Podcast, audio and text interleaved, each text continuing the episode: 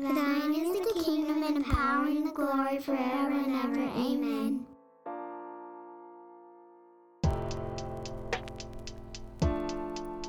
Welcome to the podcast. In and Through exists to equip the church to be hearers and doers of the word. My name is Tim. And my name is Marshall. And as we were just saying, Mm.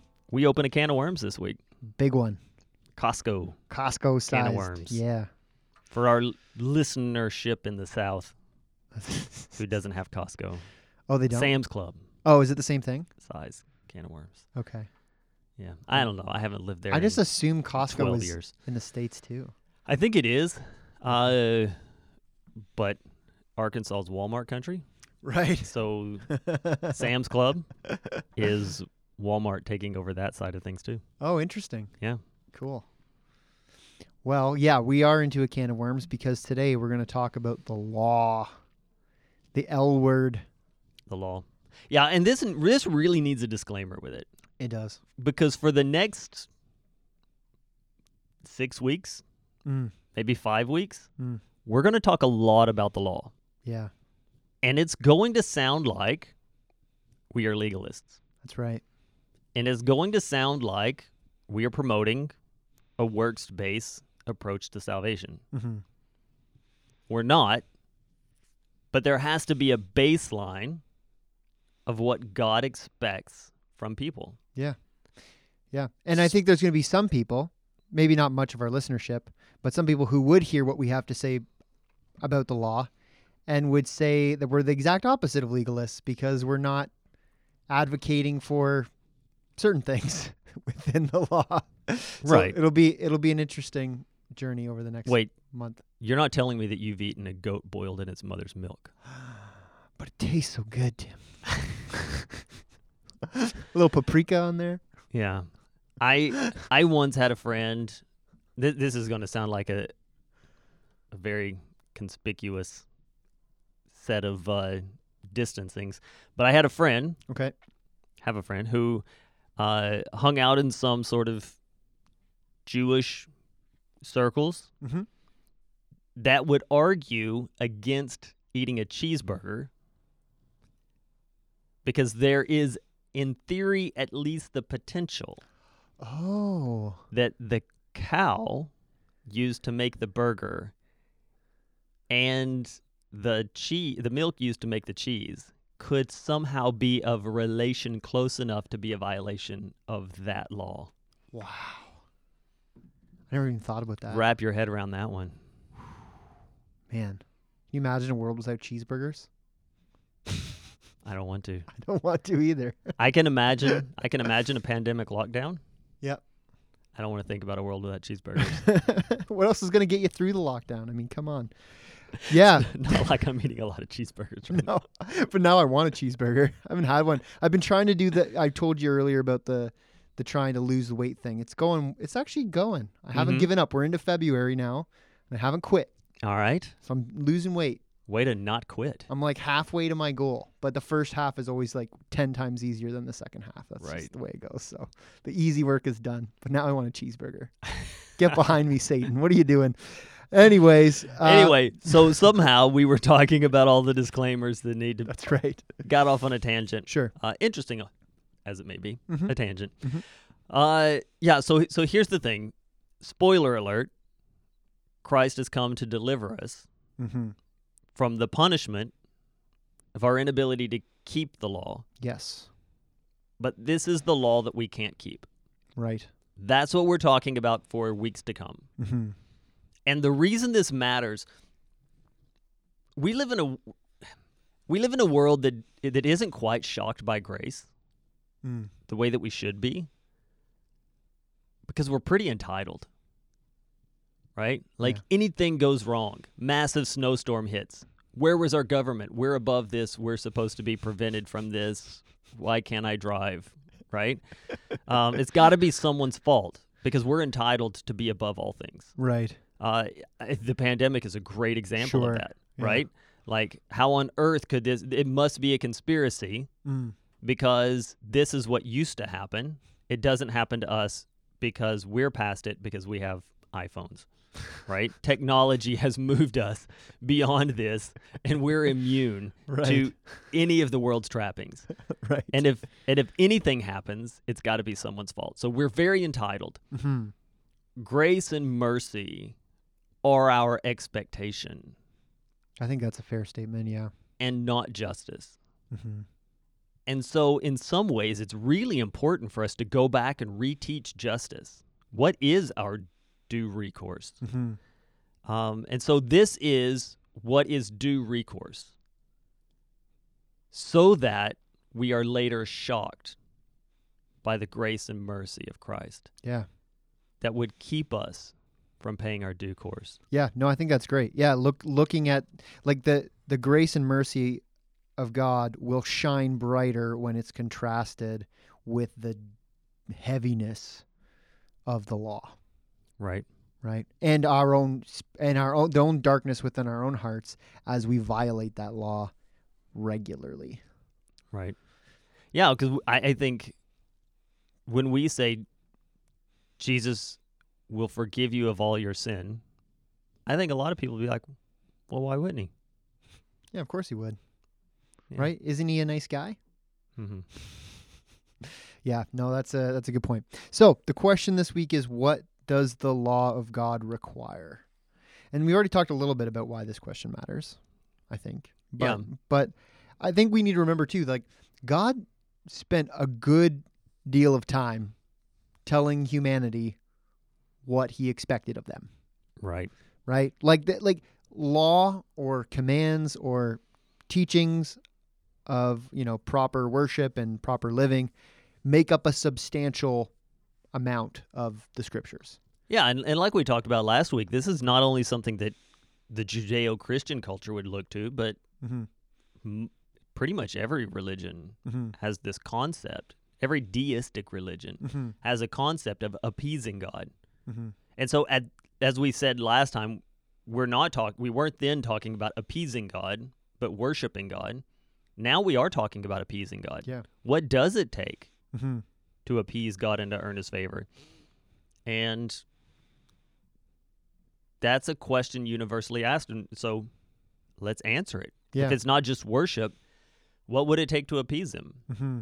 Some wrong answers. Pelagius famously argued that it can be done Mm-hmm. Theoretically. He would argue that it's never been done apart from Christ, Right. but could be done that a person would live in such a way that they would be sinless and perfectly fulfill everything that God requires of them. Yeah. Augustine says- Disagreed. Augustine says no for about a thousand pages Yeah, that's pretty much uh, it. Yeah. of multiple conversations back and forth between them. Um, but that's an answer. yeah, yeah. I Not mean, a good one. Yeah, I mean, there's some who would kind of, who would kind of um, characterize God as not really, not really caring all that much about what we do. Yeah. It's really about what you believe. He doesn't. He's not really concerned about what you do. Mhm. Um, that's a pretty common answer. Maybe not. Maybe not expressed that succinctly, but that that way of thinking exists in Christianity in the church. Right? God's Mhm. not r- doesn't really care about what you do, um, or it's you know that it's up to us to kind of pick and choose which commands are relevant to us, or that the law of God in its entirely in, in, in its entirety is completely obsolete and Mhm. we need to we don't have to bother paying any attention to it right. um, or conversely that uh, we got to do it all right like that that and that eh, like that even the ceremonial and you know uh, legal codes of israel still apply to us today so like tassels on the cloak Mhm. cutting your beard a certain way I trimmed my beard. Can you tell? yeah it looks nice actually you cleaned it up Yeah. our, unfortunately our listeners can't appreciate the I The think quality watch Sunday beard. morning service. there you go Yeah, So- and, and so I, I agree with that. I, I think that this question goes beyond the Mosaic law. Yep. And just into the general universal law Mhm. of what is required of God. mm-hmm. and and ev- even in that you have people who are antinomian, nomian meaning to do with law, Mhm. anti mean Anti. anti. Uh, and so, so even so, there are people who are antinomian within Christianity that are like, oh, now that we have grace, we it doesn't matter. Yeah. L- let us continue in sin so that grace may abound. By no means. and but even in the secular world, there's this nod to even if deism was a thing, Mm. then surely antinomianism would also be a thing, right? I've heard Chris, Christopher Hitchens say, even if there was a God that existed, let's presume there is a God over all the universe. Mhm. Surely he has something else to do other than to worry about who I'm sleeping with, Mm. right? That is such a backwards concept of why God has a law. Mhm. God doesn't have a law because he's hyper concerned with what everyone else is doing.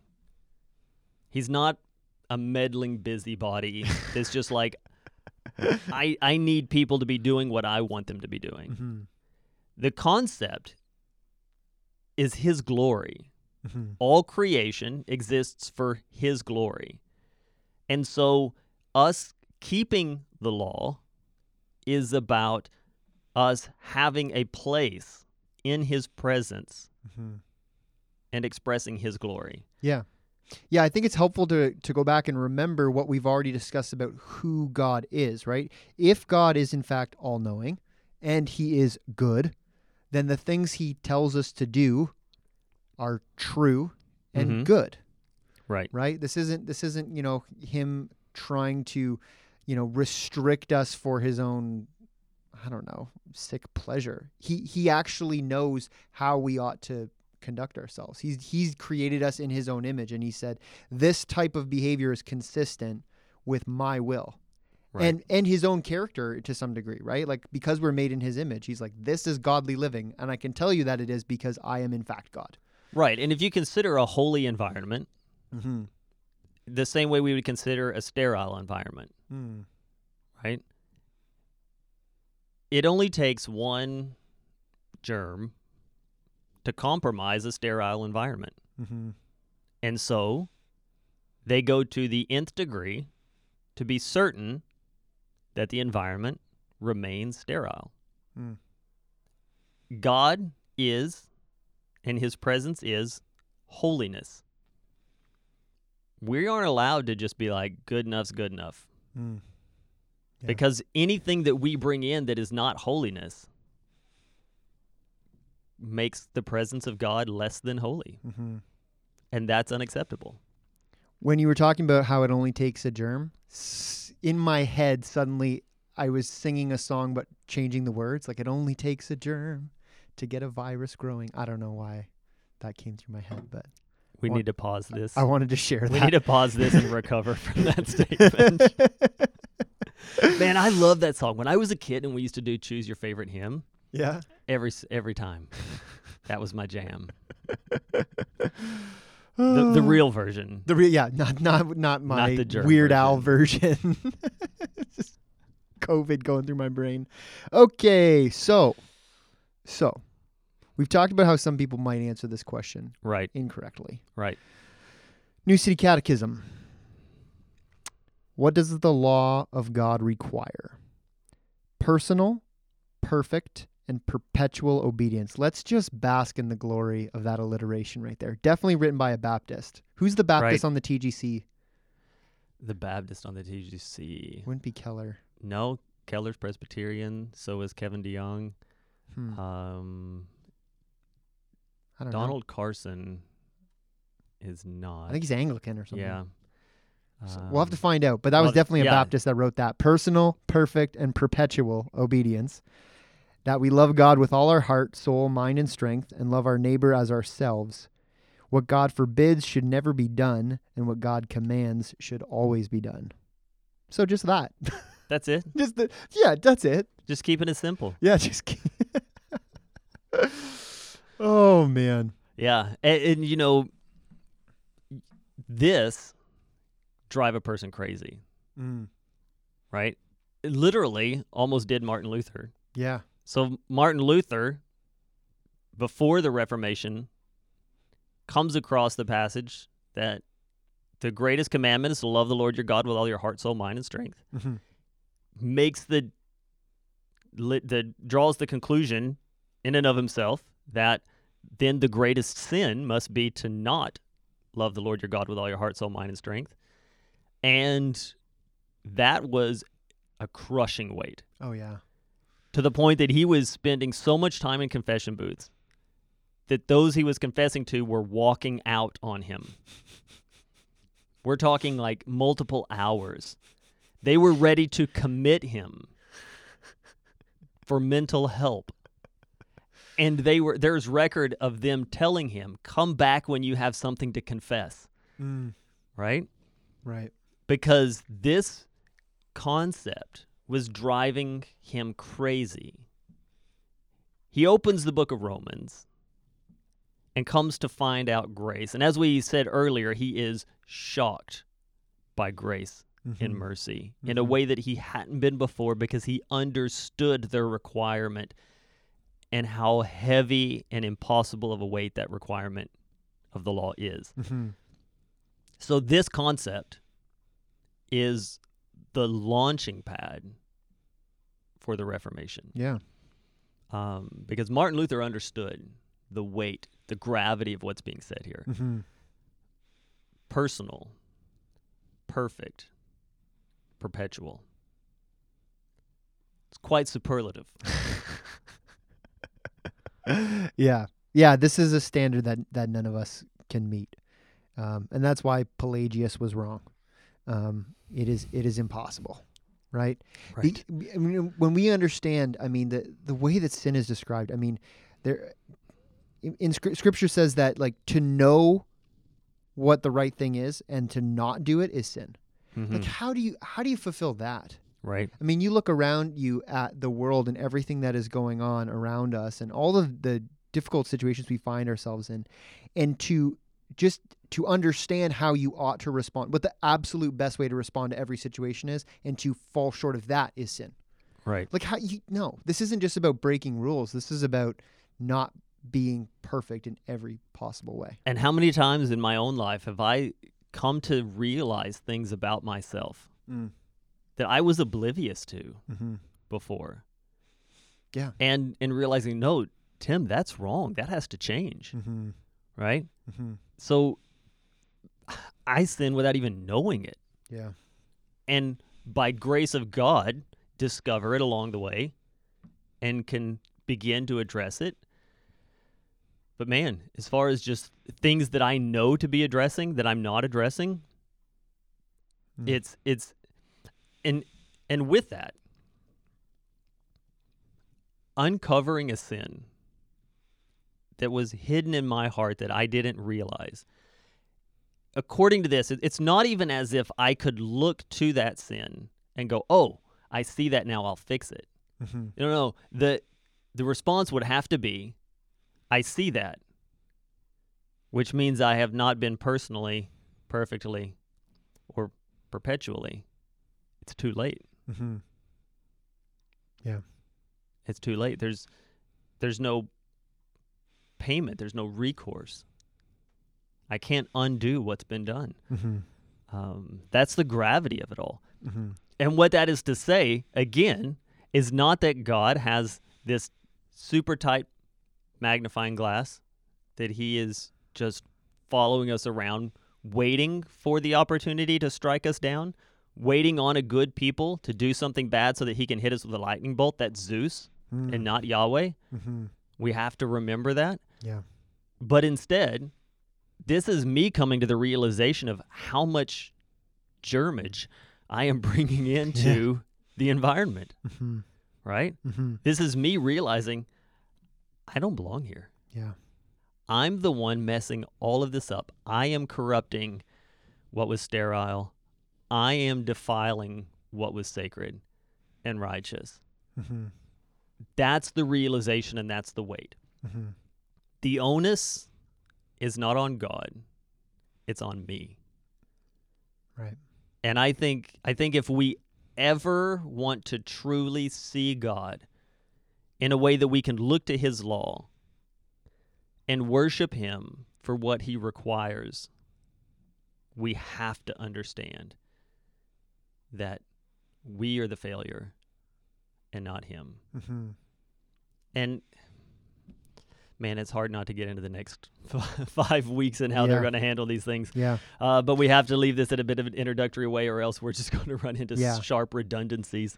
Yeah, fair enough. Yeah, I I was really struck by. So if you have the the version that has the um, commentaries, what John Wesley has to say is Mm. fantastic. I mean, Wesley has a lot of good things to say.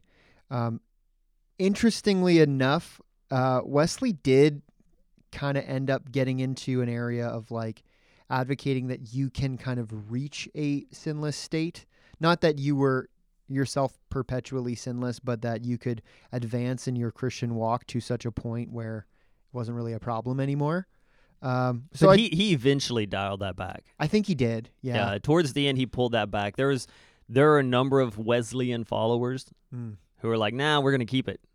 But Wesley himself was like, I might have missed the mark there. "I, I might have uh, gotten ahead of myself there." Yeah, Yeah. and and I think one of the things too that we can grow in our appreciation for God when we understand the the degree of obedience that is required is is we can grow in our appreciation of Christ and who he is. Mm-hmm. That he did this.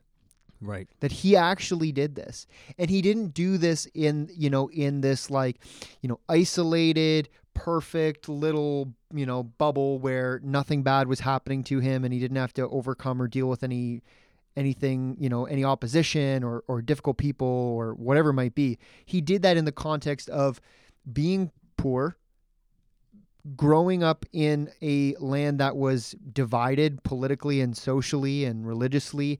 He did it in the context of people coming against him. He did it in the context of him being wrongly um, accused and he was uh, whipped and beaten and crucified. And in the midst of all that, he did not sin.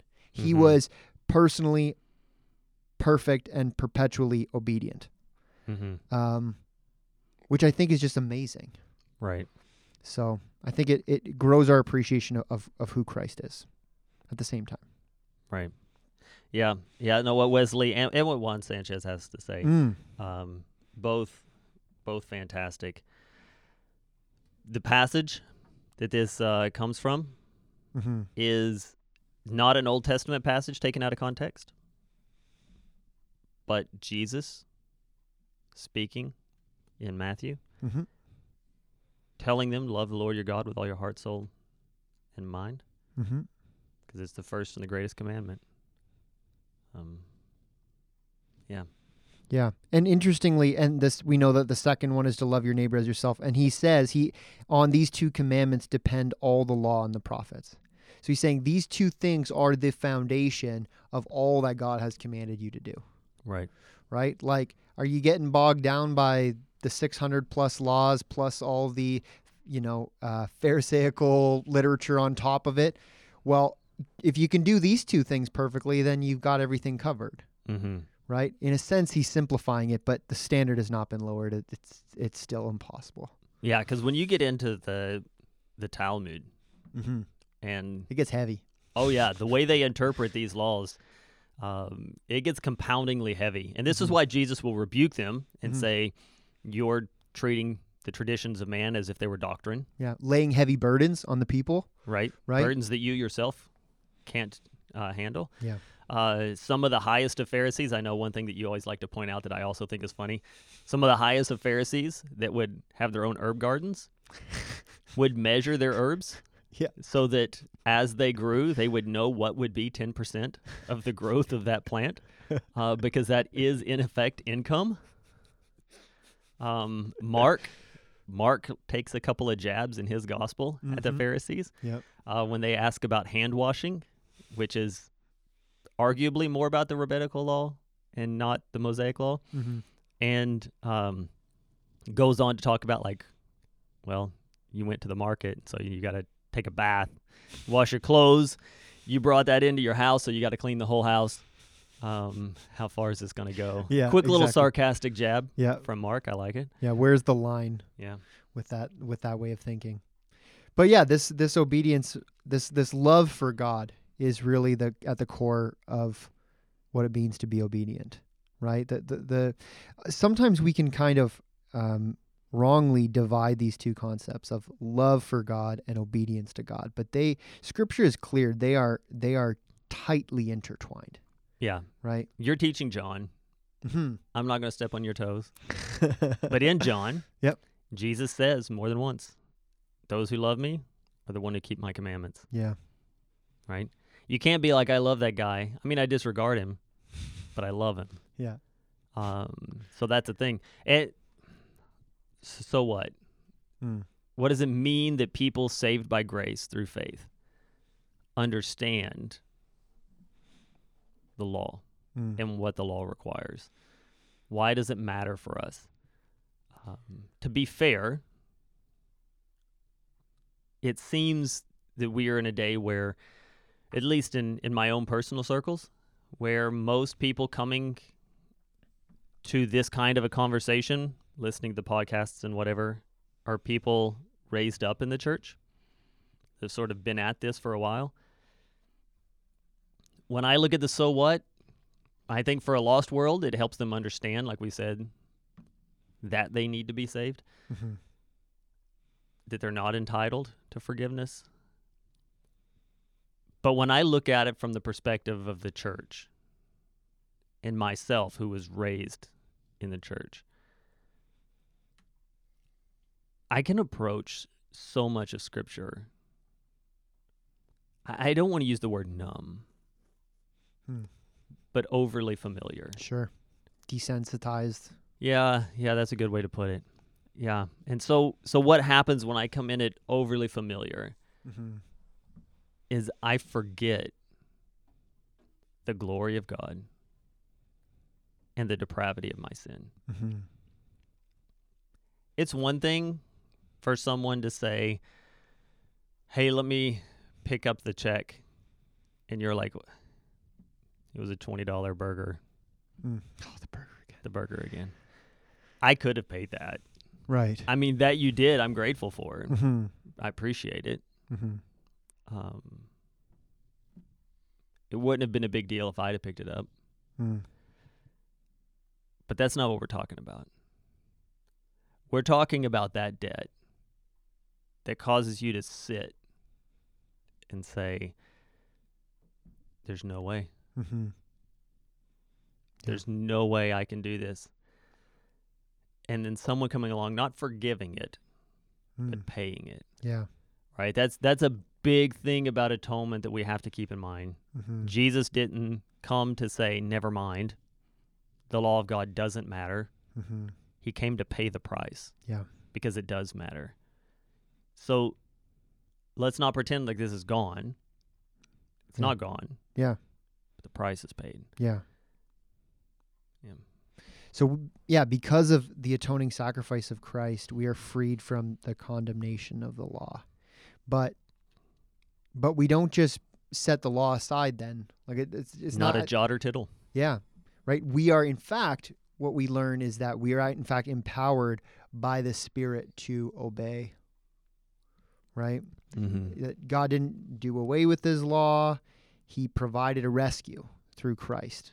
Christ still had to obey that law perfectly. That was still necessary. And he like you said had to die for our disobedience. So now our obedience isn't isn't something that we're attempting to do to earn our salvation, but rather it's a response of faith in what he has done for us Mm-hmm. right and i think so so the law does matter because if if we have put our faith in christ and if we truly love him then we will seek to obey the law of god. And so it is imperative that we that we search our hearts and we search through the scriptures and we we we while empowered by the spirit and understanding that we're not under the condemnation of the law that we still seek to live uh, the holy lives right? And so Yeah, and you know, even though I I said earlier we've opened up a can of worms and this is Mhm. going to get sticky and all that kind of stuff, I'm really happy for it mhm, because I think this amongst Christians and non-Christians alike is probably the greatest confusion of what Christianity is. yeah yeah What do we do with all of these passages that the greater portion of Scripture takes place in a world where a Mosaic law reflects this universal truth law Mm-hmm. of God, Mm-hmm. that command to righteousness, the do these things, don't do those things. Mm-hmm. What do we do with all of that? And I think that gets really confused. I've lost so many friends Mm-hmm. to uh, sort of like a Hebrew roots movement Mm. of the law plus Christ, Right. um, which, man, it's so old, right? Mhm.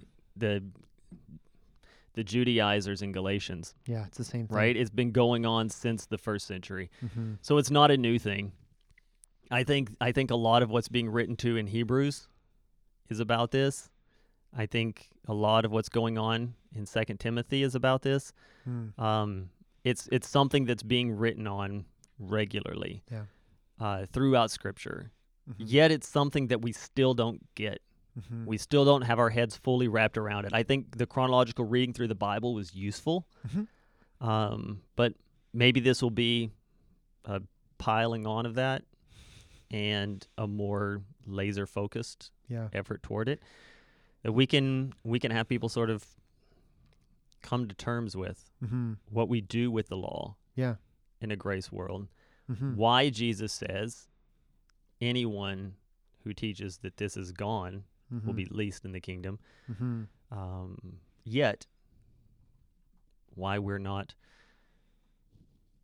following a legal code as is laid out for us in Mm. leviticus Yeah.